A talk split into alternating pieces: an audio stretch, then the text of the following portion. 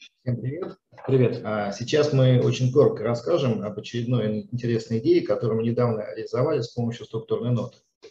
Кстати, в этой идее некоторые инвесторы отказались участвовать, хотя не имели к ней никаких вопросов по параметрам риска и доходности. Интересно, почему? Ну, скажем так, им не понравилась тема, на которой было предложено заработать. Хотя речь шла о купонной доходности не менее 9% годовых долларов США, о корзине акций очень крупных уважаемых международных компаний и о защите номинала от падения их котировок не менее чем на 40%. Звучит, между прочим, неплохо. В чем же подвох? Особого подвоха нет, есть особенность. В этой инвестиционной идее э, все акции относятся к компаниям военно-промышленного комплекса США и ряда стран НАТО. А, ну тогда понятно. Наверное, тех, кто отказался, можно было понять. А, ну там по причине патриотизма или нежелания зарабатывать на оружейном бизнесе. А, другое дело, что наша профессиональная обязанность находить хорошие идеи из всех доступных. Вот. А уж принимать их или нет, это, собственно, дело инвесторов. Ну да, предлагаю озвучить идею людям.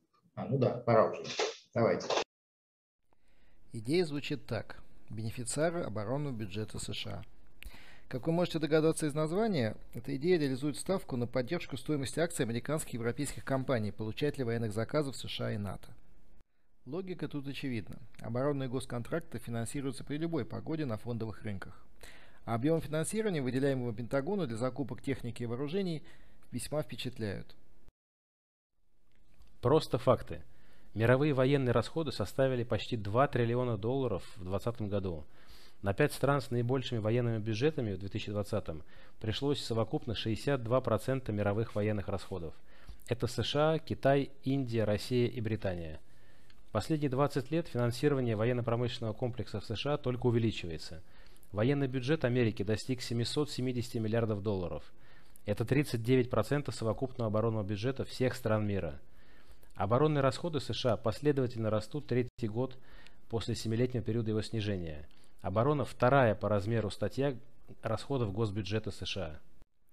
Ожидает ли в ближайшее время продолжение столь мощного финансирования американского ВПК? Считает ли президента Байдена, представителя Демократической партии, миролюбивым политиком? Жизнь покажет, но посмотрим на статистику. Из 55 войн, вооруженных конфликтов и военных операций, развязанных США или проходивших при американском участии, 33 начались при президентах-республиканцах, 23 при демократах. Однако президент-демократ в США вовсе не означает снижение напряженности. При демократах США чаще вступали в самые долгие кровавые вооруженные конфликты. Война во Вьетнаме, Карибский кризис, бомбардировка Югославии, войны в Ливии, Ираке, Афганистане, Сомали. Как следствие, участие в военных конфликтах вынуждает США наращивать оборонный бюджет. Рост военных расходов в США за последние 20 лет составил в среднем 2,5% в год. Это почти в два раза выше, чем среднегодовой прирост за 40 лет холодной войны. По проекту бюджета 2022 года США намерены увеличить расходы на авиацию, энергетику, аэрокосмическую и исследовательскую сферы. Десятки миллиардов получат такие основные направления бюджета, как авиация, ядерная модернизация, ракетные комплексы и воздушная оборона, а также космические вооружения. Еще один крайне актуальный сегодня фронт – киберпространство – Очевидно, что все эти бюджетные денежные потоки – основа стабильного бизнеса частных компаний ВПК. Однако при всех факторах поддержки стоимости акций поставщиков Пентагона это еще не гарантия роста их котировок.